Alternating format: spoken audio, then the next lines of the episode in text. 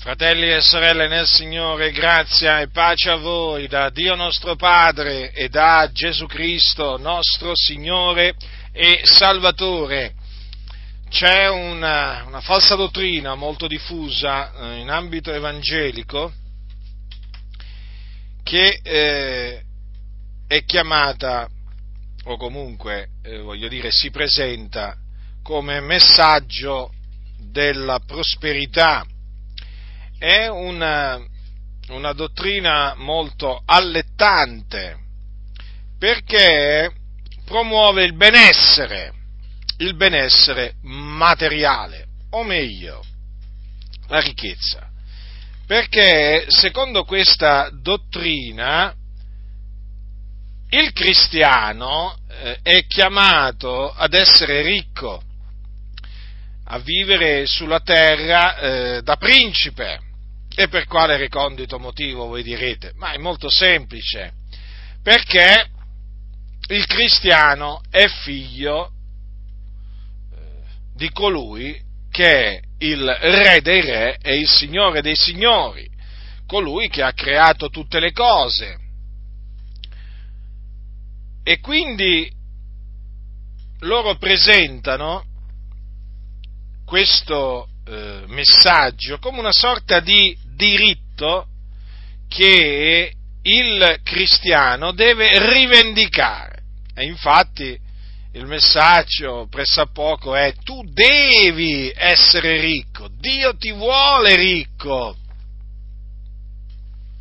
La povertà non è per i figli di Dio, così dicono.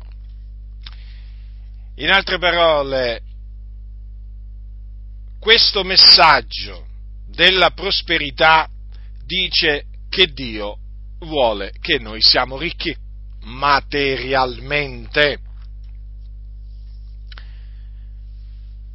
Ho detto che è una falsa dottrina.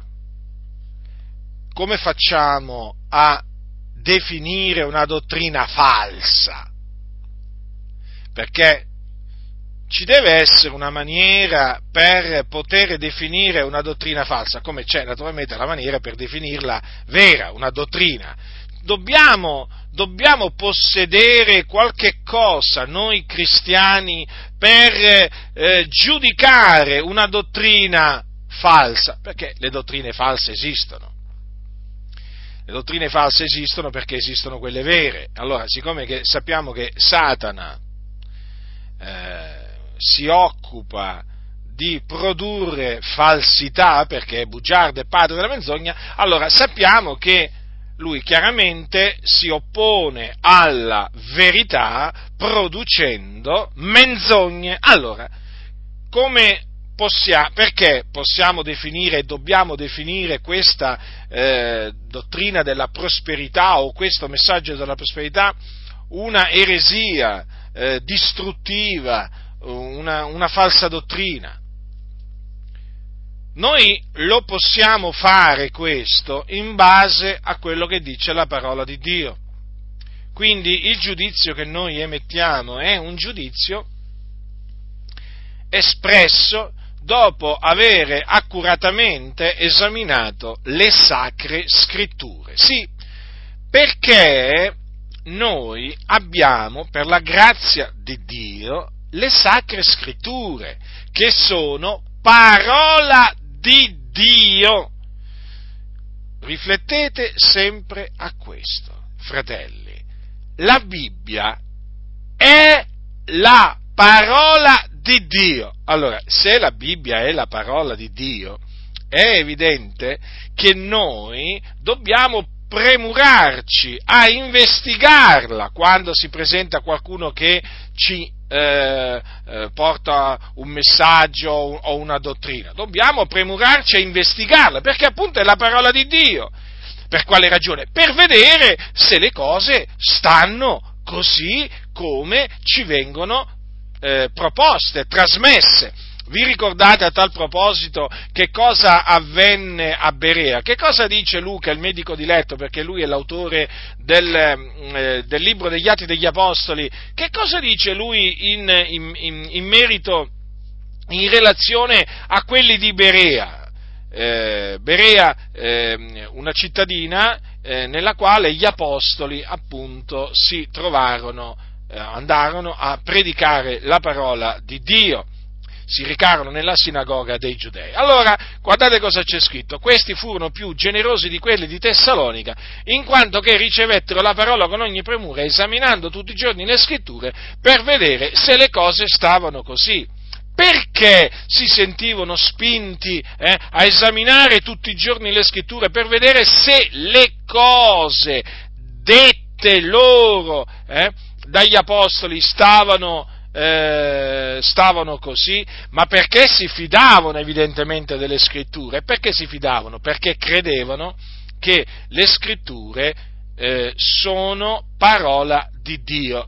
Ma badate bene, non è che noi crediamo che le scritture siano parola di Dio e diciamo che questa è una nostra opinione. No. Noi crediamo che le scritture sono parola di Dio perché lo sono, capite?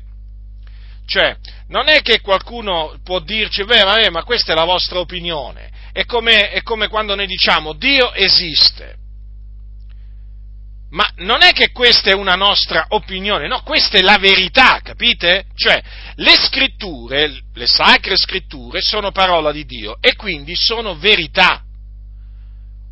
Certo, per molti non sono verità, ma rimangono verità. Per molti Dio non esiste, lo sappiamo, lo stolto ha detto nel suo cuore Dio non c'è, Dio non esiste. Ma non per questo Dio non esiste, Dio esiste. La verità è che Dio esiste, la verità è che Dio ha creato tutte le cose, che ne dicano appunto i darwinisti o quelli che credono nell'evoluzione, nel cosiddetto Big Bang. Cioè, la loro è una menzogna, quello che diciamo noi è la verità, perché lo dichiara la parola di Dio. Allora, quando noi ci accostiamo alle Sacre Scritture, dobbiamo sempre accostarci ad esse con la piena convinzione che esse sono quello che dicono di essere, perché la stessa scrittura afferma di essere la parola di Dio. Quindi noi siamo chiamati a credere che le scritture sono parola di Dio, perché lo sono, capite? Lo sono. L'esistenza di Gesù è un fatto vero, perché Gesù è esistito, Gesù esiste. Cioè, non è che è una nostra opinione, no? Perché Gesù Cristo è venuto nel mondo, Gesù Cristo è morto sulla croce per i nostri peccati, fu seppellito e risuscitò il terzo giorno dai morti. Allora, questa è la verità. Contro la verità non si può fare niente, quello che si può fare è per la verità. Molti si occupano la loro vita a combattere contro la verità. Noi occupiamo la nostra vita invece a combattere per la verità, a favore della verità. La verità è indistruttibile, quello che dice la Sacra Scrittura, quindi la Scrittura, è la verità, fratelli nel Signore.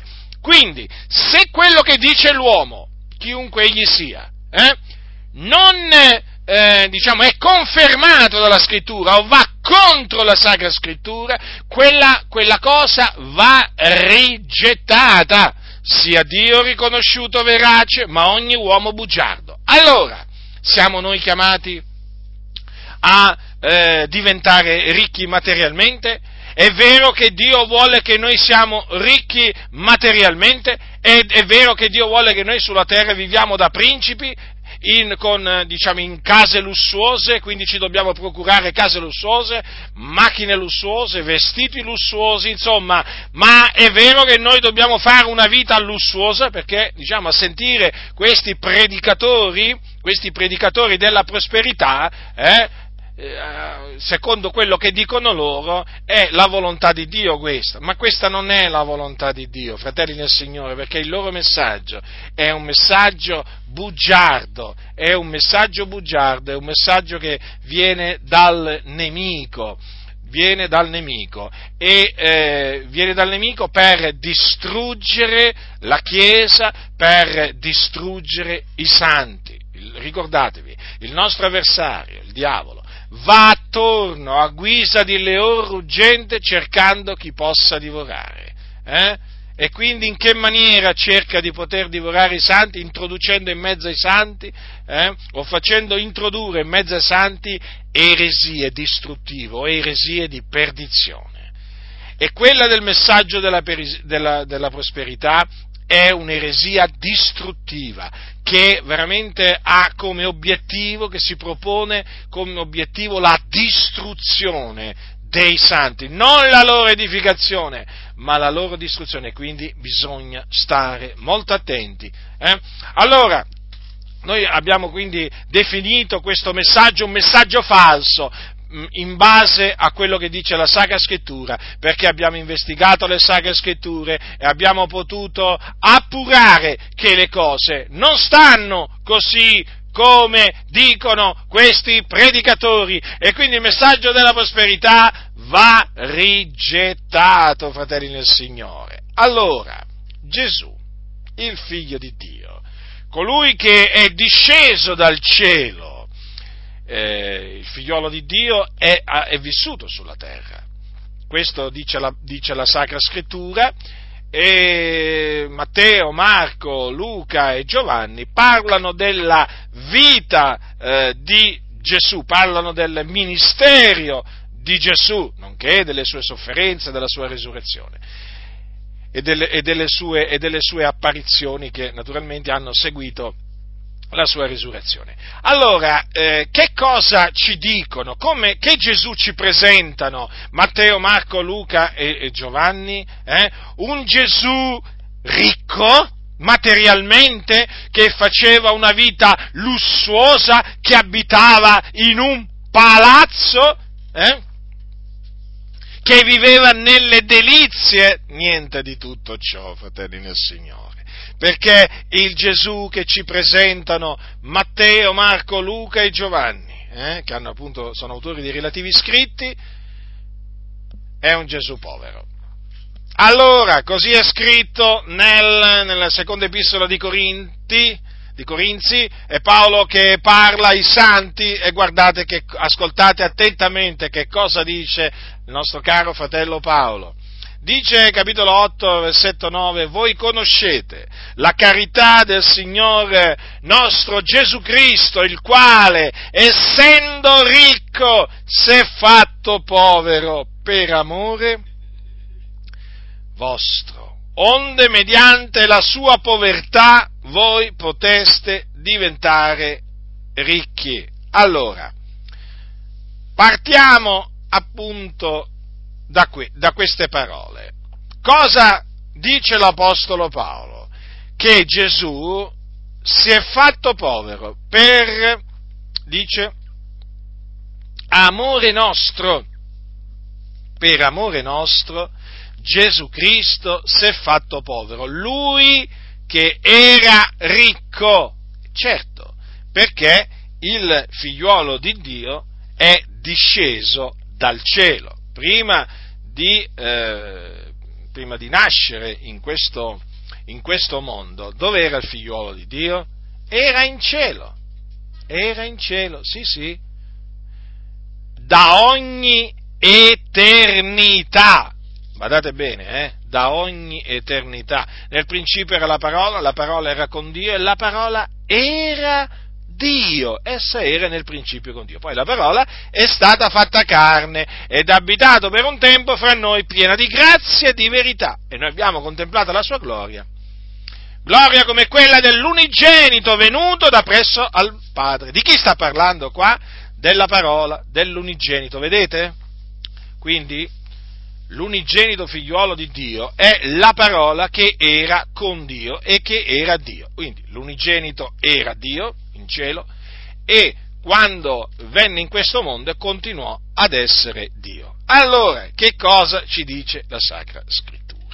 Che il Signore Gesù Cristo, per amore nostro, pur essendo ricco, si fece povero, fratelli nel Signore, si fece povero. Allora Gesù era povero, non era ricco sulla terra, sì, proprio così, e questo è confermato da quello che ci dicono Matteo, Marco, Luca e Giovanni. Gesù in effetti era povero. Considerate che un giorno disse che il figlio dell'uomo non ha dove posare il suo capo. Gesù non aveva dove posare il suo capo. Gesù, considerate, quando un giorno arrivarono quelli che riscotevano la tassa del culto, guardate che cosa c'è scritto qua. Al capitolo 17 di Matteo, questo per confermarvi che Gesù era povero. Quando furono venuti a Capernaum, quelli che riscotevano le didramme si accostarono a Pietro e dissero, allora quella era l'imposta annua, di 2 dramme che ogni israelite dai 20 anni in su doveva pagare per il mantenimento del culto. Riprendo da capo. E quando furono venuti a Capernaum, quelli che riscotevano le didramme si accostarono a Pietro e dissero: il vostro maestro non paga egli le didramme? Egli rispose: sì. E quando fu entrato in casa, Gesù lo prevenne e gli disse: che te ne pare, Simone? I re della terra da chi prendono i tributi o il censo? Dai loro figlioli o dagli stranieri? Dagli stranieri, rispose Pietro. Gesù gli disse: i figlioli dunque ne sono esenti, ma per non scandalizzarli, vattene al mare, getta l'amo e prendi il primo pesce che verrà su, e apertagli la bocca troverai uno statere, prendilo e dallo per me e per te. Quindi Gesù non era in possesso, quando appunto avvenne questo evento, non era in possesso di uno statere per poter pagare appunto la tassa sia per lui che per Pietro. Vedete? Ma se Gesù fosse stata una persona ricca, voi pensate che non avrebbe avuto uno statere da dare subito, sia per lui che per Pietro, a coloro che riscotevano le didramme? Fratelli nel Signore, vedete, la Sacra Scrittura ci mostra chi era Gesù, chi era veramente Gesù, perché oggi, voglio che sappiate, ci sono molti che presentano un altro Gesù. E tra questi molti ci sono i predicatori della prosperità, che arrivano a dire che Gesù era ricco, pensate, cioè vanno apertamente contro quello che dice la parola del Signore. Sapete che c'è una cosa che quelli del mondo sanno di Gesù, benché ne abbiano sentito parlare poco, proprio lo sanno veramente in tanti, che era povero. Quante volte mi è capitato di parlare con dei cattolici ignoranti della Sacra Scrittura, ignoranti proprio della parola di Dio, però che una cosa però la sapevano, che Gesù era povero, che visse povero, e questo mi è sempre colpito. Poi dobbiamo ascoltare da cosiddetti cristiani evangelici che Gesù Cristo era ricco. Ma dove mai leggono queste cose nella Bibbia? Nella Bibbia non ci sono queste cose, fratelli. Assolutamente non ci sono, perché l'Apostolo Paolo ce lo dice chiaramente, Matteo, Marco, Luca e Giovanni ce lo confermano. Pensate che Gesù entrò in Gerusalemme su un'asina che non era sua, cioè di cui lui non era il proprietario. Infatti vi ricordo che quando Gesù, appunto, quando venne il momento di entrare in Gerusalemme, c'è scritto così, leggo dal capitolo 21 di Matteo, dice: quando furono vicini a Gerusalemme, furono giunti a Betfage, presso al Monte degli Ulivi, Gesù mandò due discepoli dicendo loro: andate nella borgata che è dirimpetto a voi e subito troverete un'asina legata e un puledro con essa, scioglieteli e menatemeli, e se alcuno vi dice qualcosa direte che il Signore ne ha bisogno e subito li manderà. Or questo avvenne affinché si adempisse la parola del profeta, dite alla figliola di Sion, ecco il tuo re viene a te, mansueto e montato sopra un'asina e un asinello puledro d'asina.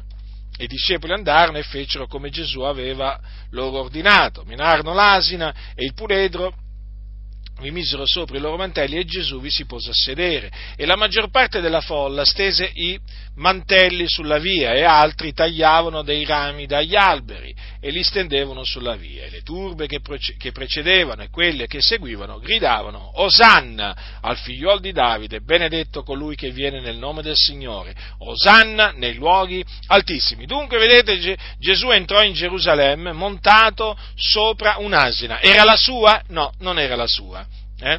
Ma era di qualcun altro, vedete? Era di qualcun altro, quindi è ovvio che questo conferma che Gesù Cristo era povero, una persona ricca, pensate voi che non avrebbe avuto un asino?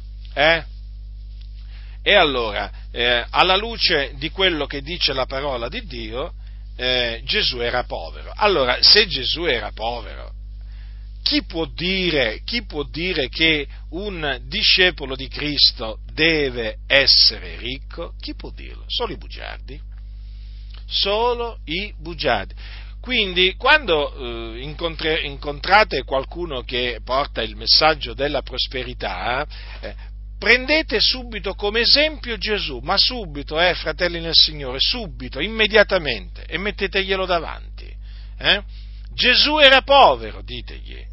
Come fai tu a dire che io devo essere ricco e che questa è la volontà di Dio verso di noi cristiani, che noi dobbiamo essere ricchi? Ecco, così gli turate la bocca, perché a costoro va turata la bocca, perché questi insegnano cose che non dovrebbero, per amore di disonesto guadagno. Sì, niente di nuovo sotto il sole. Quelli che insegnavano cose per amore di disonesto guadagno c'erano anche ai tempi degli apostoli, erano i seduttori di menti, i ribelli, i cianciatori. Voi direte, perché questi insegnano, per amore di disonesto guadagno? Perché? Perché amano il denaro, sono amanti del denaro e hanno una convenienza a insegnare il messaggio della prosperità. Perché? Perché il messaggio della prosperità implica il dare. Il dare in maniera abbondante da parte di chi? Da parte di quelli che ascoltano questi cianciatori. Perché? Perché questi cianciatori stanno continuamente a chiedere soldi, o meglio, a esortare l'uditorio a dare denaro in abbondanza per il loro ministero. In particolare li esortano a dare la decima di tutte le loro entrate, capito?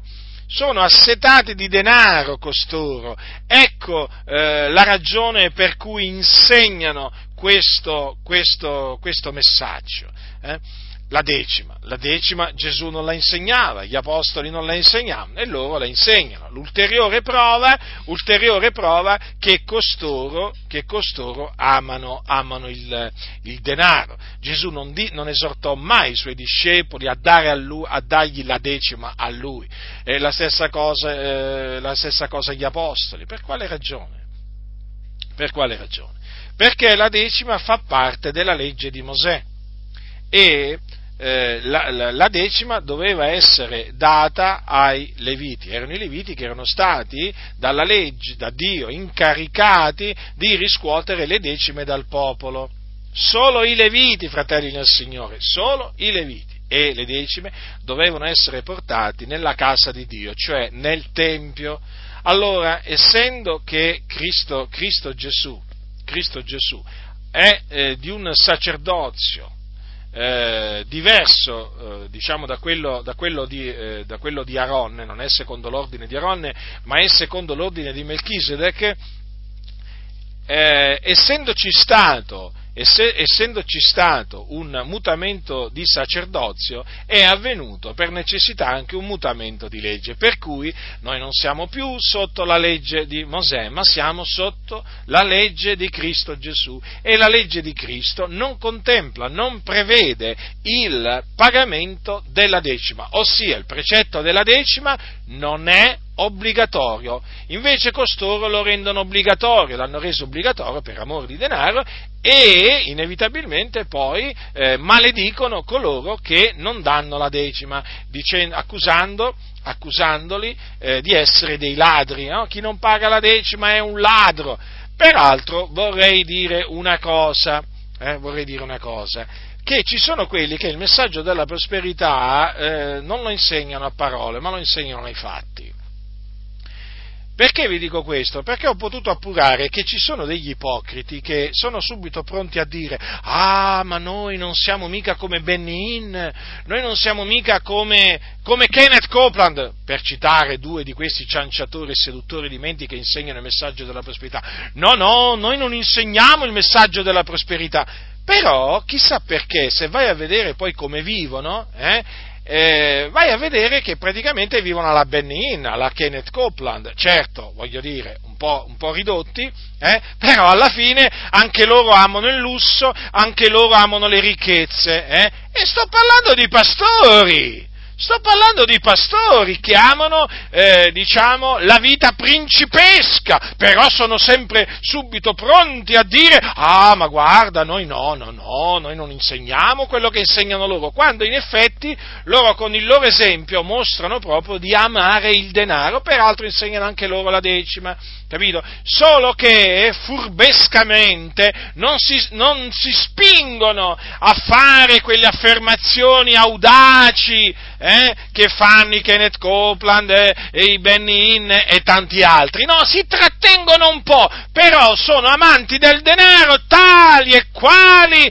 a quei cianciatori ribelli e seduttori di menti. Infatti ti maledicono se non dai la decima, ti dicono che sei un ladro, che derubi Dio, però loro subito si premurano a dire: ah, ma noi prendiamo le distanze da Benny Hinn e da Kenneth Copeland. Ma quale distanze, ipocriti? Voi ci potete camminare tranquillamente assieme, Siete meno audaci di loro, ma amanti del denaro esattamente come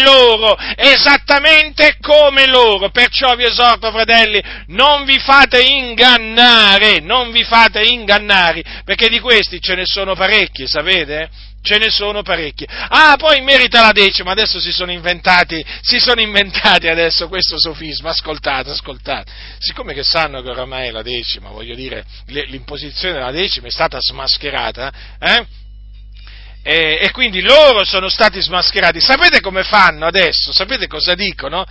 Hanno cambiato praticamente discorsetto. Una volta erano audaci nel parlare della decima, adesso non lo sono più, perché chiaramente ci hanno paura che qualcuno pubblicamente proprio li svergogni con le scritture, facendo presente a tutta la Chiesa che la decima non è obbligatorio pagarla sotto la grazia. Allora, fino a un po' di tempo fa, parlavano appunto in termini categorici, che la decima doveva essere data, chi non la dava era un ladro. Adesso sapete cosa fanno questi ipocriti pastori, chiamiamoli così, pastori, ma questi sono mercenari, quali pastori? Dicono così, ascoltate, dicono: beh, fa la decima, io la do, poi ognuno faccia come vuole. Capite il messaggio? Chiaro? È chiaro il messaggio? Se io la do, la dovete dare anche voi, no? Però, praticamente, com'è che la presentano questo dovere? Come una sorta di optional, una cosa opzionale. Praticamente il pagamento della decima sembra opzionale, ma nel momento in cui loro ti dicono: io la do, poi voi fate come volete. Allora, ascoltate, fratelli nel Signore, questi sono degli ipocriti, ma voi a questi non gli dovete dare, non solo la decima non gli dovete dare nemmeno un centesimo, dateli ai poveri, ascoltate, date ai poveri, date ai bisognosi, ma non date niente a questi ipocriti. Sono degli ipocriti, dei sepolcri imbiancati. Dovrebbero dirlo chiaramente, ma non lo dicono. Perché? Perché loro comunque la decima ci provano sempre ad estorcerla, però prima erano più audaci, adesso si sono fatti diciamo un po' meno audaci, ma sempre amanti del denaro sono, sempre amanti del piacere anziché di Dio, sì, del piacere. Loro amano i piaceri della vita, non amano il Signore. Ve l'ho detto, ridetto e ve lo torno a dirvelo, fratelli del Signore. Questi amano i piaceri della vita, questi non amano il Signore. Quelli che amano il Signore si riconoscono, e questi proprio non rientrano proprio nella categoria di coloro che amano il Signore, anzi questi rientrano nella categoria di coloro che amano Mammona e servono Mammona. Questi sono servitori del loro ventre, non sono servitori di Cristo Gesù. Sappiate, fratelli del Signore, ci sono i servitori di Cristo e quelli che servono il loro ventre. Questi sono servitori del loro ventre, quindi non vi fate ingannare. Avete capito allora perché i promotori del messaggio della prosperità hanno tutto l'interesse a difendere questo messaggio? Perché naturalmente con questo messaggio diventano ricchi, fanno la bella vita, si possono permettere veramente cose che persone normali non si possono permettere. C'è chi si fa la villa da milioni di euro, c'è chi si fa l'aereo da qualche milione di dollari, ma comunque sì, sempre anche si può dire di euro, e comunque aerei personali, proprio lusso estremo. Ma perché questi qua, che sono? Servi di Cristo? Sono servi di Cristo? No, non sono servi di Cristo, ma nella maniera più assoluta, perché loro non sono imitatori di Cristo come erano gli apostoli. Gli apostoli sì, gli apostoli erano imitatori di Cristo e l'apostolo Paolo poteva dire: siate miei imitatori. Sì, perché lui era un imitatore di Cristo Gesù. Siate miei imitatori come anch'io lo sono di Cristo. Tant'è che l'apostolo Paolo poteva dire nell'epistola ai santi di Corinto: poveri eppure arricchenti molti, non avendo nulla eppure possedenti ogni cosa. Perciò, fratelli nel Signore, chi sono gli esempi da seguire?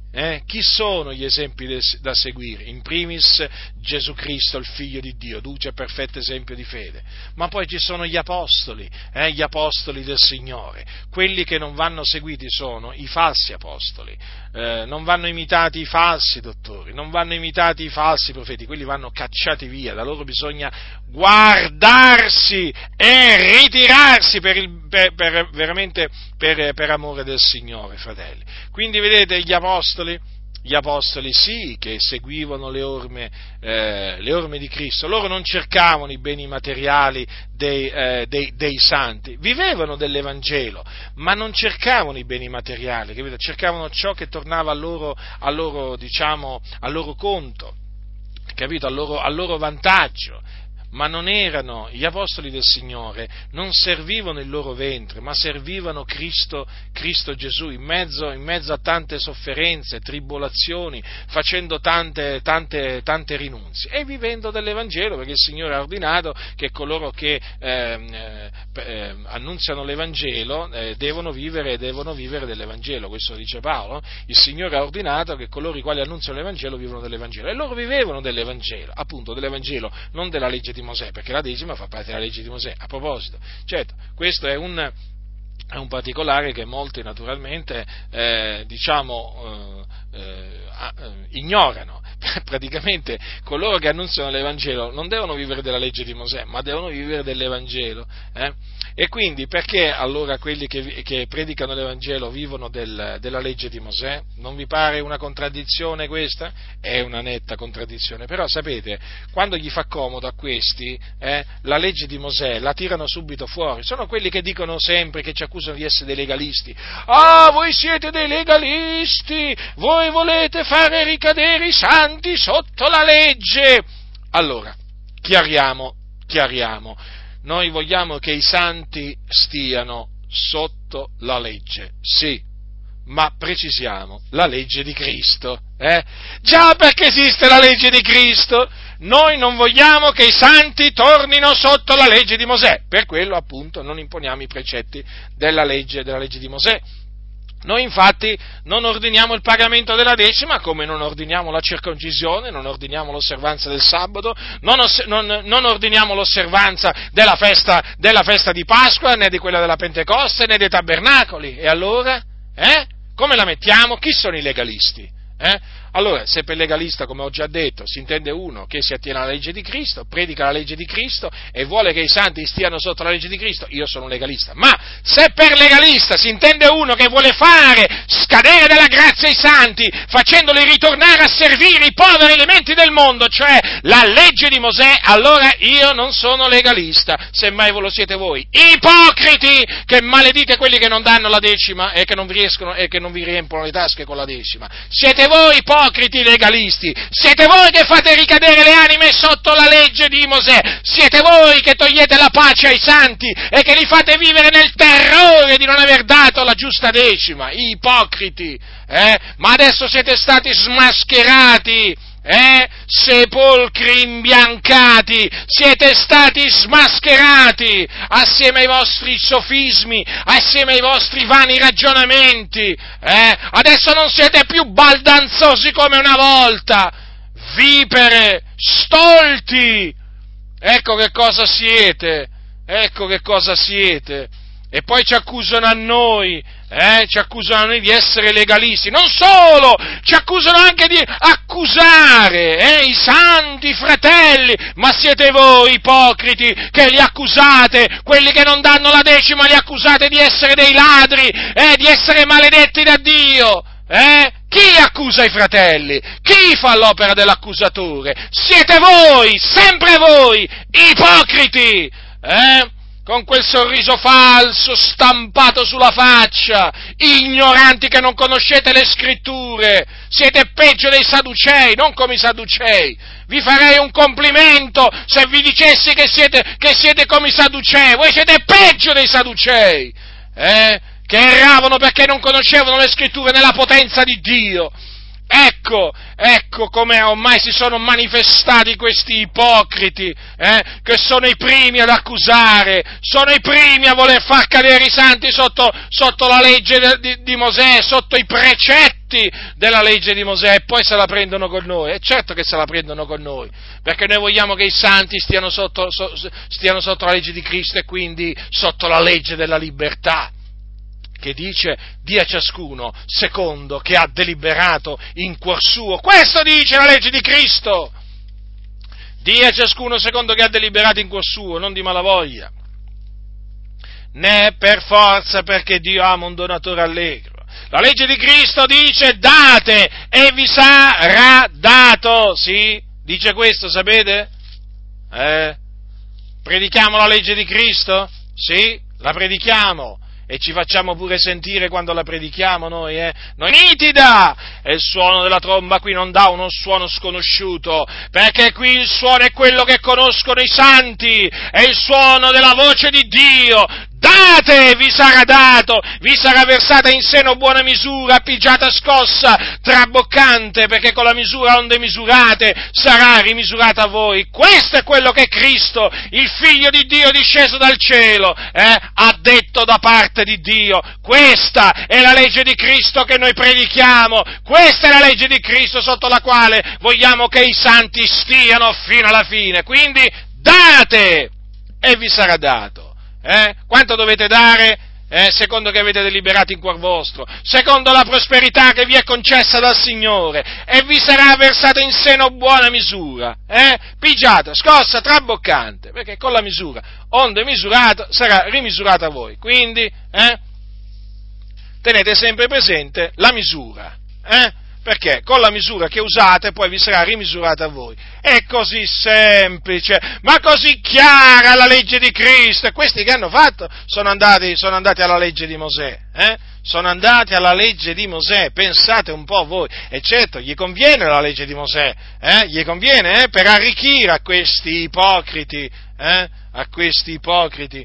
E poi, ma a me, guardate, fratelli del Signore, fanno una rabbia questi ipocriti. Io capisco perché Gesù se la prendeva con gli scribi e farisei, perché li riprendeva severamente, perché li chiamava ipocriti. Adesso capisco, perché erano stolti, guide cieche, se ne approfittavano del popolo, capite?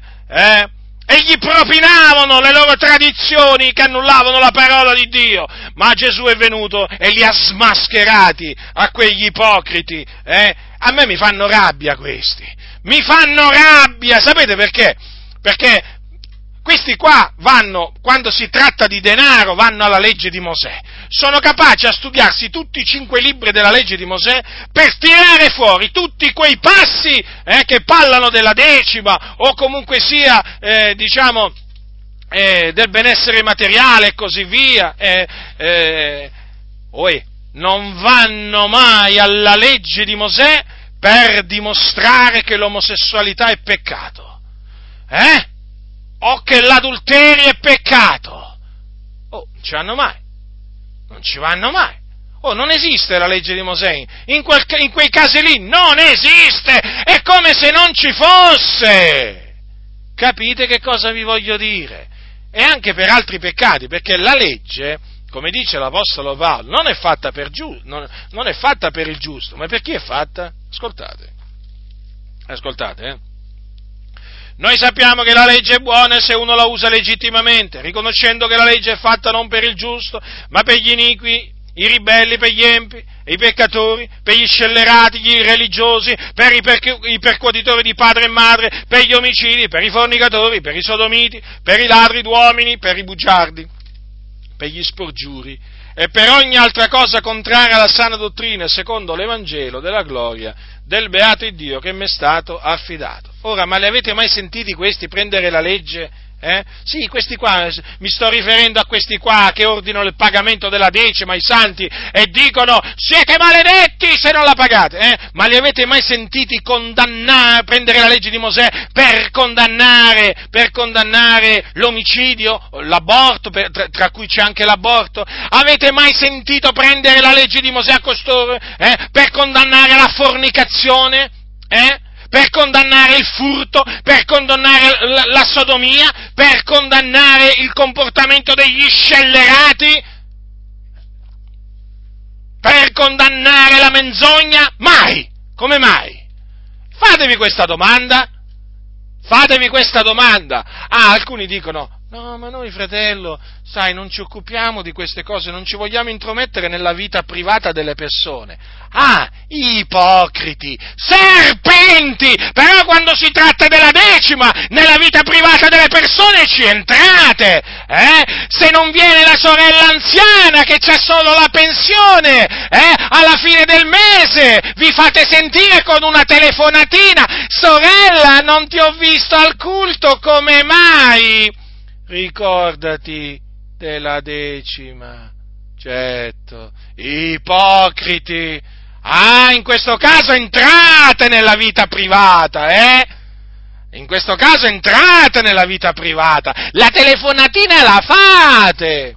O magari gli mandate un SMS, dato che adesso siamo in questa, diciamo, viviamo in mezzo a una generazione molto tecnologica, O magari con WhatsApp, o magari, che ne so io, tramite Facebook, non si sa, ma ormai gli Skype, insomma, mettiamoceli tutte le cose, dai, o un'email, dai, mettiamoceli tutti i mezzi, o comunque quasi tutti, in questo caso vi intromettete nella vita privata. No, se i due convivono, no, e perché ti devi andare a occupare della loro vita privata? Stanno semplicemente commettendo fornicazione, se muoiono vanno all'inferno, ma se non danno la decima sono dei ladri.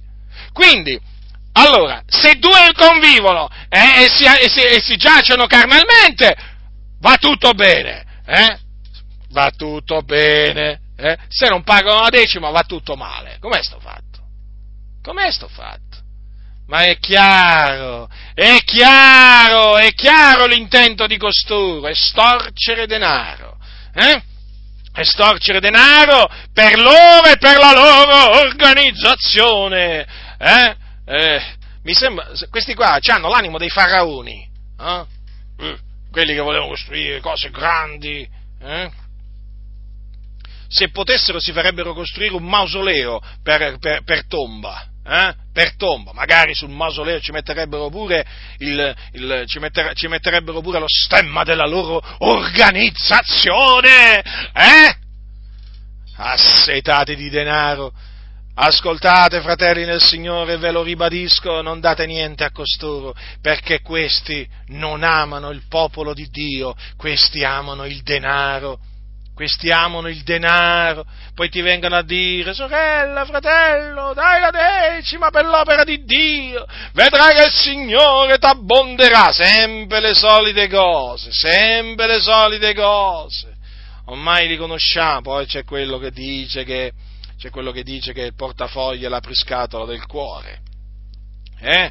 Pensate un po' voi che cosa arrivano a dire questi servi di Mammona. Beh, questo è stato detto nelle Adi, eh? Attenzione, non l'ha detto Benny Hinn, non l'ha detto Kenneth Copeland, eh? L'ha detto un certo Grazioso, predicatore molto conosciuto in mezzo alle assemblee di Dio in Italia, e lo disse a Catania durante un raduno, tutto pieno, lì il luogo di culto, e che cosa disse?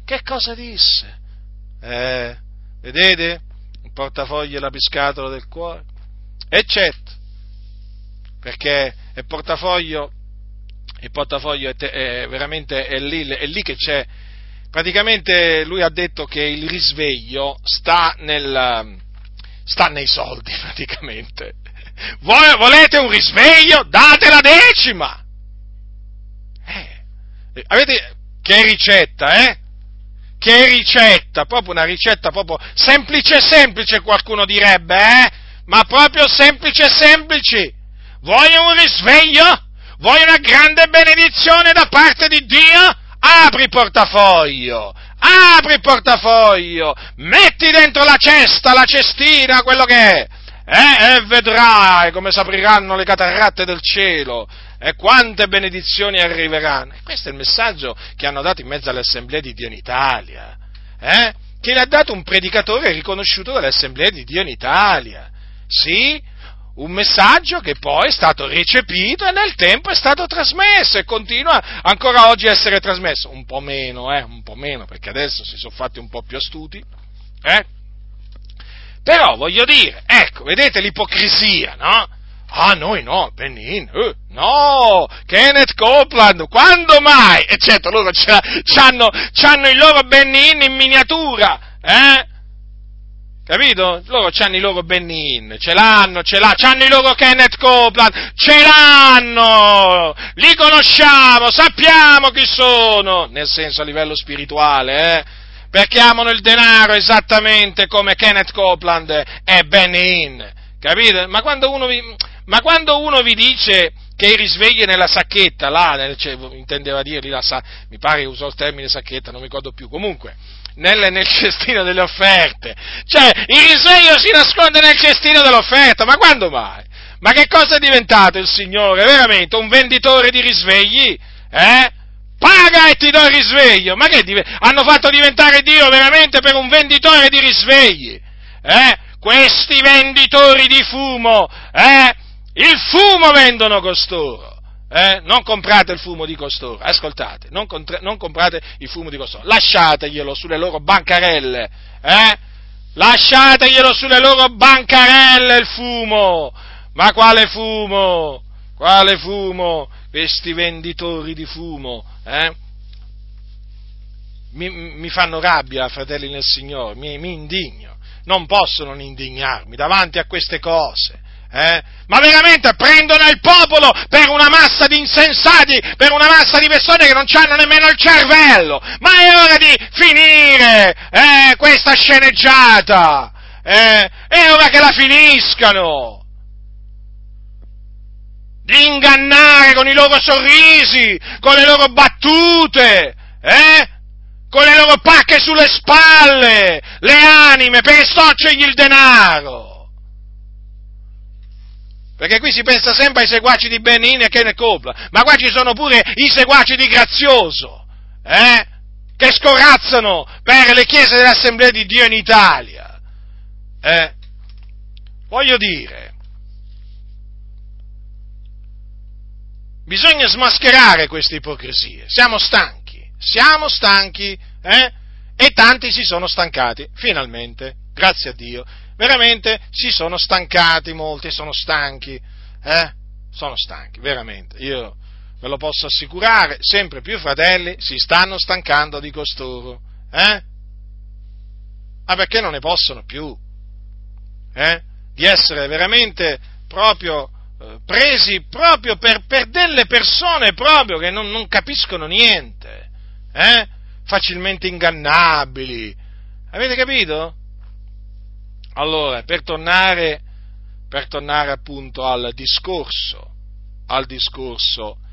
del voler diventare ricchi, è evidente che non è biblico. Ma perché non può essere biblico? Abbiamo visto che sia Gesù che gli apostoli erano poveri. Non può essere vero perché? Questo messaggio non può essere vero. Perché? Perché l'amore del denaro porta in perdizione. Non il denaro, Ci tengo a ribadirlo questo. Non è il denaro radice d'ogni sorta di mali, ma l'amore del denaro, il che è diverso, perché il denaro lo dobbiamo tutti usare. Lo dobbiamo avere per vivere in questo mondo, ma altra cosa è amare il denaro. Quindi il denaro lo possiamo usare, ma non lo dobbiamo amare, è diverso. Allora, il voler diventare ricchi, questo sentimento di voler diventare ricchi che ormai stanno diffondendo questi cianciatori, perché poi è così, loro praticamente ti dicono di dare per diventare ricco, capite qual è l'astuzia di costoro? Quindi ti fanno capire che tu devi diventare ricco, puoi diventare ricco, e la ricetta naturalmente, è quella di dare la decima e poi dargli un sacco di soldi a questi cianciatori, capite? Quindi loro vogliono farvi credere che un credente è bene che desideri diventare ricco. Allora, per voler diventare ricco uno deve mettersi ad amare il denaro, c'è poco da fare, tu non è che puoi voler diventare ricco senza amare il denaro, Quelli che vogliono diventare ricchi, fratelli del Signore, è perché amano il denaro, e ci mancherebbe altro. Allora ascoltate che cosa dice l'Apostolo Paolo, perché questo è un punto fondamentale, sapete, Allora, dice l'Apostolo Paolo al capitolo 6 di Primo Timoteo, dice queste parole, versetto 9. Ma quelli che vogliono arricchire cadono in tentazione, in laccio e in molte insensate e funeste concupiscenze che affondano gli uomini nella distruzione e nella perdizione. Poiché l'amor del denaro è radice d'ogni sorta di mali, e alcuni che vi si sono dati si sono sviati dalla fede e si sono trafitti di molti dolori. Vedete dunque quanto è pericoloso questo messaggio della prosperità, perché implicitamente ti spinge a voler arricchire, proprio così. Ma infatti questi predicatori che, diffondono questo messaggio, hanno voluto arricchire, essendo amanti del denaro, non potevano che voler arricchire. Ma infatti è gente sviata dalla fede, ma è gente piena di guai, questi anche se vi sorridono, ma sappiate che queste sono persone piene di guai, Sono persone infelici, sono miserabili, ma perché nel momento in cui tu ti metti ad amare il denaro non puoi più essere felice, non puoi più avere la pace del Signore. Allora ascoltate, l'Apostolo Paolo è categorico: quelli che vogliono arricchire, state attenti, perché se siete in questa categoria dovete assolutamente smettere di voler arricchire, smettere immediatamente. Allora, perché? quelli che vogliono arricchire cadono in tentazione. Cadono, ascoltate, in tentazione. Quindi se cadono vuol dire che non rimangono in piedi. Mi pare normale questo, eh? Allora cadono in tentazione. Allora vengono tentati, sì, ma appunto cadono in tentazione. E in laccio, in molte insensate e funeste concupiscenze, vedete? E prosegue, che affondano gli uomini nella distruzione e nella perdizione. Ma infatti poi le persone si distruggono. Chi vuole arricchire si distrugge e va in perdizione. Perché? Perché chi vuole arricchire ama il denaro e gli amanti del denaro non entrano nel regno dei cieli, essendo avari o idolatri. Capite? Infatti l'Apostolo dice, poiché l'amor del denaro è radice d'ogni sorta di mali. Infatti quanti mali scaturiscono dall'amore del denaro, quanti problemi, quante cose storte, perverse, quante cose false, quante cose brutte scaturiscono dall'amore del denaro. Scavi e dietro poi in fondo trovi l'amore del denaro. Sì, proprio così. Ha amato il denaro, si è sviato. Infatti dice alcuni si sono sviati dalla fede, alcuni che si sono dati all'amore del denaro, vedete? Si sono sviati dalla fede. Allora l'amore del denaro ha il potere di fare sviare dalla fede le persone. Ma perché?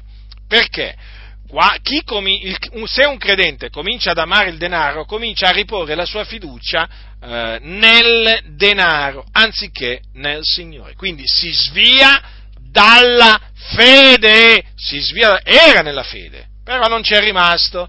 Perché? Perché si è messa ad amare il denaro. Ecco perché la scrittura comanda di non amare il denaro. Vi stavo dicendo prima, il denaro si può usare, ma non si deve amare. Non siate amanti del denaro.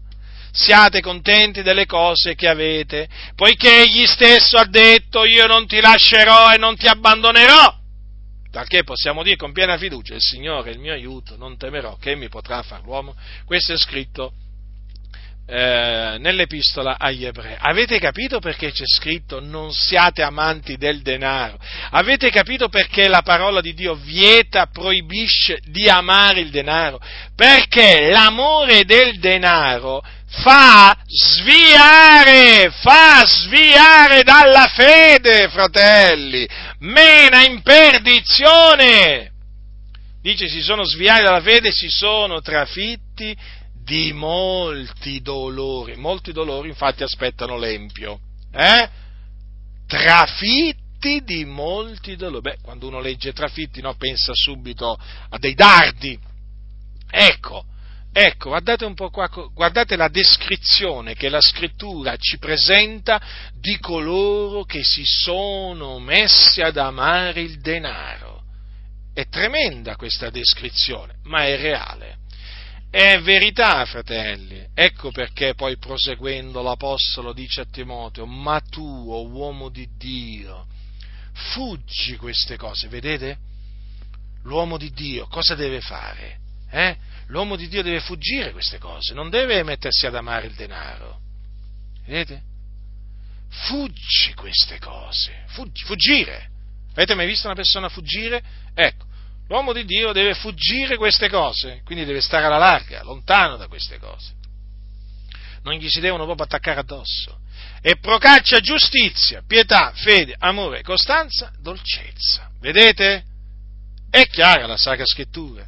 Quindi è ovvio che il messaggio della prosperità va condannato. Il voler diventare ricchi va condannato.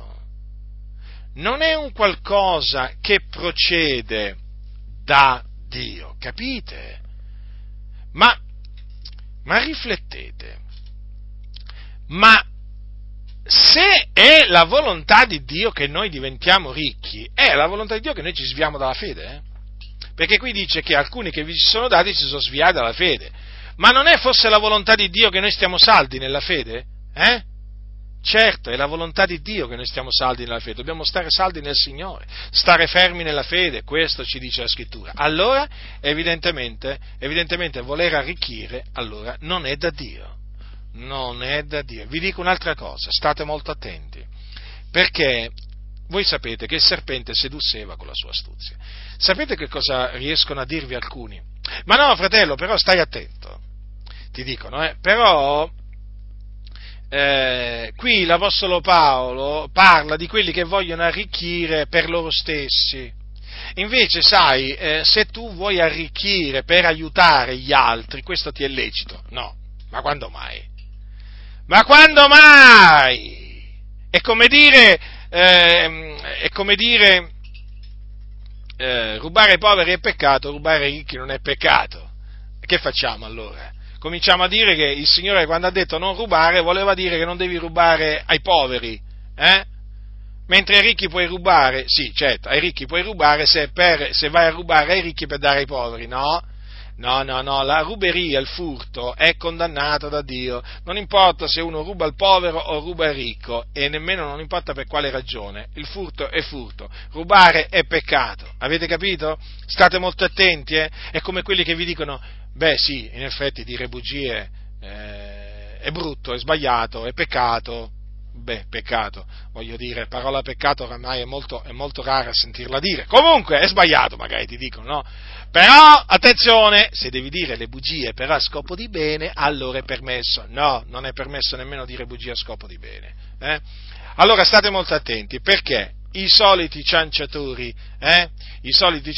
vi vengono poi a prospettare questo, il volere arricchire, però a scopo di bene, per beneficenza, va, diciamo così, dai fratello, arricchiamo, dopo facciamo tanta beneficenza, sì, arricchiscono, e la beneficenza non la fanno, innanzitutto fanno del male a loro stessi, perché si sviano dalla fede e si trafeggono di molti dolori, però vedete l'avversario come è astuto, ti prospetta di infrangere la legge di Dio a scopo di bene, perché vedete c'è questo anche, perché appunto il serpente seduce con la sua astuzia. Lui praticamente sa che c'è scritta una determinata cosa, allora trova il modo di spingere il credente a violare quel determinato comandamento prospettandogli un effetto benefico, no? O un obiettivo benefico, un buon obiettivo.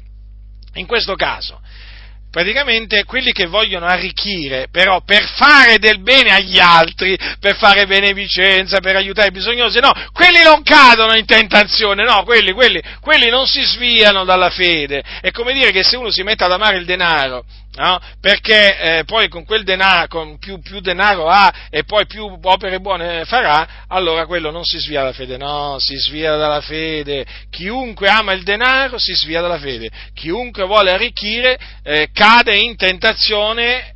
E così, come dice la Sacra Scrittura. Perché vi ho detto questo? Perché so che ci sono quelli, appunto, che ti prospettano, cioè ti mettono la cosa in una maniera allettante, capite? In una maniera allettante, è un po' come quelli che ti dicono che se tu rubi a un ricco per aiutare un povero, beh, tu non commetti peccato. Come non commetti peccato? Se rubi a un ricco per aiutare un povero. E perché rubare a un ricco per aiutare un povero adesso cos'è? È stato declassato come peccato? È stato proprio declassato, ormai non viene più considerato allora peccato, e qui ci colpa la Chiesa Cattolica Romana, maestra di menzogne.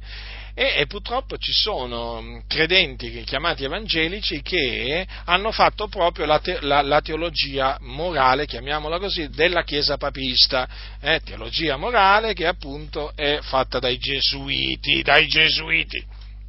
a cui appartiene Francesco. Allora, praticamente la teologia morale della Chiesa Cattolica Romana dice che è lecito rubare a un ricco per fare del bene a un povero. Ma ditemi voi, ma che teologia è questa qua? Ma che morale è questa qua? È una morale che va contro la parola del Signore. Quindi state molto attenti, perché quella che molti chiamano oggi morale, state attenti, quella che oggi molti chiamano morale, guardate, fratelli del Signore, vi posso dire che è una morale proprio che è contro la parola del Signore. È così. Quindi state molto attenti a non farvi ingannare, non cadete nelle trappole di questi cianciatori. Ricordatevi di quello che sta scritto, semplicemente di quello che sta scritto. Allora, come comportarvi? Dovete dare, fratelli nel Signore, secondo che avete deliberato in cuor vostro, secondo la prosperità che vi è concessa, vi dovete guardare da ogni avarizia, poi il Signore saprà ricompensarvi a tempo debito, come naturalmente Lui ha deciso di fare, ma date per amore del Signore, ma date a quelli che veramente meritano di ricevere, non a questi cianciatori, a questi ribelli, a questi amanti del denaro. Non date a coloro che servono Mammona, date a coloro che servono Cristo Gesù. Non date ai ricchi, date ai poveri, aiutate i poveri, fratelli nel Signore, i bisognosi. Quindi, perché vi ho voluto dire questo? Perché so che oramai gli stratagemmi usati sono i più svariati per cercare sempre di estorcere denaro ai santi. Molti sui loro letti la notte meditano come estorcere denaro alla luce del sole, ai santi, alle chiese. E questo naturalmente mostra che amano il denaro, ma poi anche che non hanno fiducia nel Signore. Ma voi considerate la vita di Gesù, il ministero di Gesù, ma veramente io vedo nel ministero di Gesù la purezza, nella vita di Gesù vedo la purezza. Proprio nella vita di Gesù tu non vedi nemmeno l'ombra dell'amore del denaro, proprio non esiste, non esisteva l'amore del denaro in Gesù, come anche nemmeno negli apostoli. Vedete come deve essere un servo del Signore? Ma c'è l'esempio di Gesù, c'è l'esempio di Paolo, c'è l'esempio di Pietro, capite? Quindi voi esaminate sempre quello che dice la Sacra Scrittura, fratelli, e ve ne troverete bene, non vi smarrirete giammai, attenendovi alla parola di Dio, perché la parola di Dio è come una lampada splendente in un luogo scuro. Se tu c'hai la lampada, ti posso assicurare, accesa, se tu in un luogo scuro c'hai la lampada non inciampi. Se tu cammini per un sentiero di notte, proprio in una notte buia, con una lampada non inciampi, certo, se non hai la luce. Quindi è così, è con la parola di Dio. Se segui la parola di Dio non inciamperai, non ti smarrirai, non cadrai nel burrone, perché la parola di Dio è verità, è la parola di Dio, non ti porta nel burrone, ma nel burrone chi ti porta? Chi ti porta nel burrone? Nel burrone ti porta il servo di Mammona, che si presenta come servo di Gesù. Certo, mica ti viene a dire io servo Mammona. E che pensi? Che uno che serve il suo ventre, il suo stomaco, cioè, ti viene a dire, sai, io servo il mio ventre. Se ti venisse a dire così tu non gli daresti più niente, no? Come farebbe a ingannarti? E invece ti dice che lui è un servo di Gesù, che lui è l'unto dell'Eterno, che lo ha mandato il Signore. Poi dopo un po' dici, ma quale Signore l'ha mandata a questo? Questo qui non pensa che ai soldi, non pensa che a arricchire, non pensa che a estorcere denaro, non pensa che a maledire tutti quelli che non gli danno la decima. Allora, quale Signore sta servendo? Certamente non il Signore Gesù Cristo. Quindi esaminate i fatti, non solamente le parole, esaminate i fatti, perché i servi di Mammona si riconoscono, e come se si riconoscono, si riconosce un albero di prugne, sì che si riconosce un albero di fighe, sì, si riconosce, da che cosa? Dai frutti, ogni albero si conosce dal frutto, e quindi anche chi serve Mammona si riconosce, Che cos'è un servo di Mammona? È un albero cattivo, gli alberi cattivi si riconoscono, e come se si riconoscono? Da che cosa? Dai loro frutti cattivi. Molto semplice, vero? E così anche per gli alberi buoni, i servi del Signore, Gesù, sono alberi buoni, si riconoscono, certo, dai loro, dai loro frutti che sono buoni. Quindi guardate, fratelli nel Signore, attenetevi alla parola del Signore, fuggite il messaggio della prosperità, guardatevi, ritiratevi da coloro che lo annunziano, direttamente, indirettamente, esplicitamente, implicitamente, guardatevi e ritiratevi. Ma fratelli, ma riflettete, ma perché oggi non viene predicata la parola di Dio come si conviene? Perché oggi da dietro i pulpiti non viene predicato contro il peccato? Perché oggi da dietro i pulpiti non vengono denunciate le opere infruttuose delle tenebre? Tra cui c'è anche la massoneria, ve lo ricordo ogni tanto, ve lo ricorderò, fino a che il Signore mi darà grazia. Allora, come mai? Ve lo siete domandati? Ma perché amano il denaro questi? Amano il denaro, perché non viene riprovata la mondanità, la carnalità, anzi viene procacciata da queste chiese? Ma perché questi vogliono piacere agli uomini e prendergli denaro, perché sanno che se cominciassero a predicare contro il peccato, contro le opere infruttuose delle tenebre, cominciamo a fare degli esempi, se cominciassero a predicare contro la fornicazione, contro gli adulteri, contro gli omosessuali, contro gli effeminati, contro il modo di vestire sconveniente da parte di tante donne, se cominciassero a predicare contro la massoneria, sì, vabbè, quello ormai lo diamo per scontato, che cosa succederebbe? Che ci sarebbe un fuggi-fuggi, e quindi le casse si prosciugherebbero le casse, capite? Perché l'uditorio diminuirebbe. E allora, questi cosa sono? Che cosa sono questi? Questi sono servi di Mammona. È molto semplice il discorso, Non predicano con quello che dovrebbero predicare. Li sentite mai avvertire i santi dall'inferno, dal fuoco eterno? Mai. Come mai? Perché se lo facessero comincerebbero a spaventare, qualcuno si comincerebbe a spaventare, non frequenterebbe più quel locale, le loro riunioni. E quindi le casse, si alleggerirebbero. È tutto un sistema, capite? È tutto un sistema che gira attorno all'amore del denaro. E certo, non potrebbero poi costruire le loro cattedrali, E allora, fratelli nel Signore, capite che è tutto collegato all'amore del denaro? Lo capite che è tutto collegato all'amore del denaro? Ma quando veramente chi predica non ama il denaro, ma voi lo sentite, ma subito lo avvertite, subito nello spirito lo avvertite, perché ha un modo di parlare completamente diverso da chi serve il denaro, Parla con ogni franchezza, annunzia quello che annunziavano gli apostoli, si preoccupa di annunziare tutto il consiglio di Dio, non toglie nessuna parte al consiglio di Dio, non gli interessa il plauso degli uomini, non gli interessa di piacere agli uomini, perché lui si studia di piacere esclusivamente al Signore, colui che l'ha chiamato a predicare e è mandato a predicare. Capite?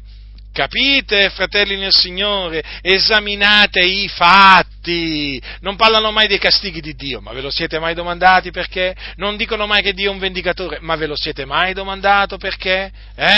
Perché amano il denaro, perché sanno che una predicazione sulle vendette di Dio, sui giudizi di Dio, farebbe scappare tanti, molti non si ripresenterebbero più, capito? E poi, come farebbero appunto con le loro cattedrali?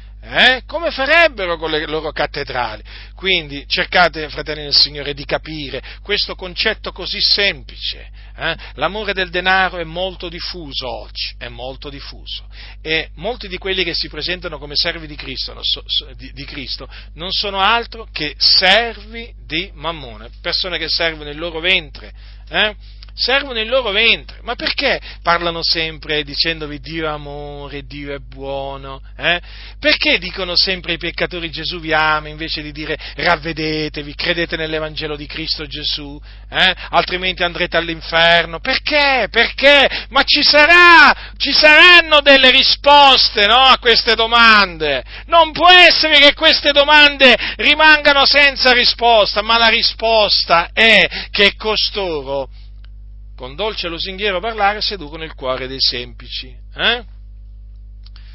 perché amano il denaro. il loro cuore è esercitato alla cupidigia. Ma ecco perché vi dico, ma lasciateli, ritiratevi da costoro, non potrete già mai crescere in queste comunità governate, o meglio, signoreggiate dai servi di Mammona, non potrete già mai maturare, semmai marcirete in queste comunità se continuerete ad andarci, ve lo assicuro, rimarrete incatenati alle catene che vi hanno messo addosso questi servi di Mammona, rimarrete schiavi delle paure che costoro fomentano, capite? Nei confronti di coloro che non gli danno la decima o che non gli danno tanto denaro. Andatevene via, questi sono servi di Mammona, ascoltate. Vi dicono che Dio ci vuole ricchi, in effetti sono loro che vogliono essere ricchi, infatti loro arricchiscono sempre di più, ma non le vedete queste cose? Non le vedete queste cose che loro amano la bella vita? Ma è così palese, fratelli, è così palese, non sono contenti delle cose che hanno, no, non sono contenti delle cose che hanno, perché loro ambiscono sempre, ambiscono alle cose alte, capito? Ambiscono alla ricchezza, ai piaceri. Quindi non vi fate ingannare, rimanete saldi nella parola del Signore, fratelli, e ricordatevi di queste parole: quelli che vogliono arricchire cadono in tentazione, in laccio e in molte insensate, funeste concupiscenze che affondano gli uomini nella distruzione e nella perdizione. Poiché l'amore del denaro è radice d'ogni sorta di mali, alcuni che vi si sono dati si sono sviati dalla fede e si sono trafitti di molti dolori. Non amate il denaro, fratelli nel Signore, non desiderate di diventare ricchi, siate contenti delle cose che avete, il Signore sarà con voi, il Signore continuerà a provvedere a tutti i vostri bisogni, non vi lascerà, non vi abbandonerà, vi darà sempre quello di cui avete bisogno, nulla manca a quelli che lo temono, appunto, a quelli che lo temono. Temete Dio, quindi, temete Dio, fratelli nel Signore, e il Signore benedirà la vostra vita, il Signore veramente vi farà vivere in maniera felice sulla terra, perché il Signore ha promesso veramente la beatitudine a coloro che lo temono e si dilettano nei Suoi comandamenti. Ricordatevi, per finire, che le benedizioni di Dio non le potete comprare con il denaro, perché lo so che a molti di voi era stato detto questo, certo, in un'altra forma, io esemplifico, però quello vi era stato detto, no? Appunto, che vi potevate comprare le benedizioni di Dio, il risveglio di Dio, la guarigione, la salvezza dei vostri familiari, insomma tutto in vendita, bastava che voi gli davate la decima, bastava che voi gli riempivate le tasche a questi qua. No, lasciateli perdere a questi, proprio, lasciateli perdere. Confidate nel Signore, fratelli, confidate nel Signore, temendolo e osservando i suoi comandamenti, e vedrete che il Signore vi assisterà, vi aiuterà e non vi farà mai mancare niente, perché Lui è fedele. Le sue promesse sono fedeli e veraci. State saldi, fratelli nel Signore, state saldi nella fede, nel Signore Gesù Cristo.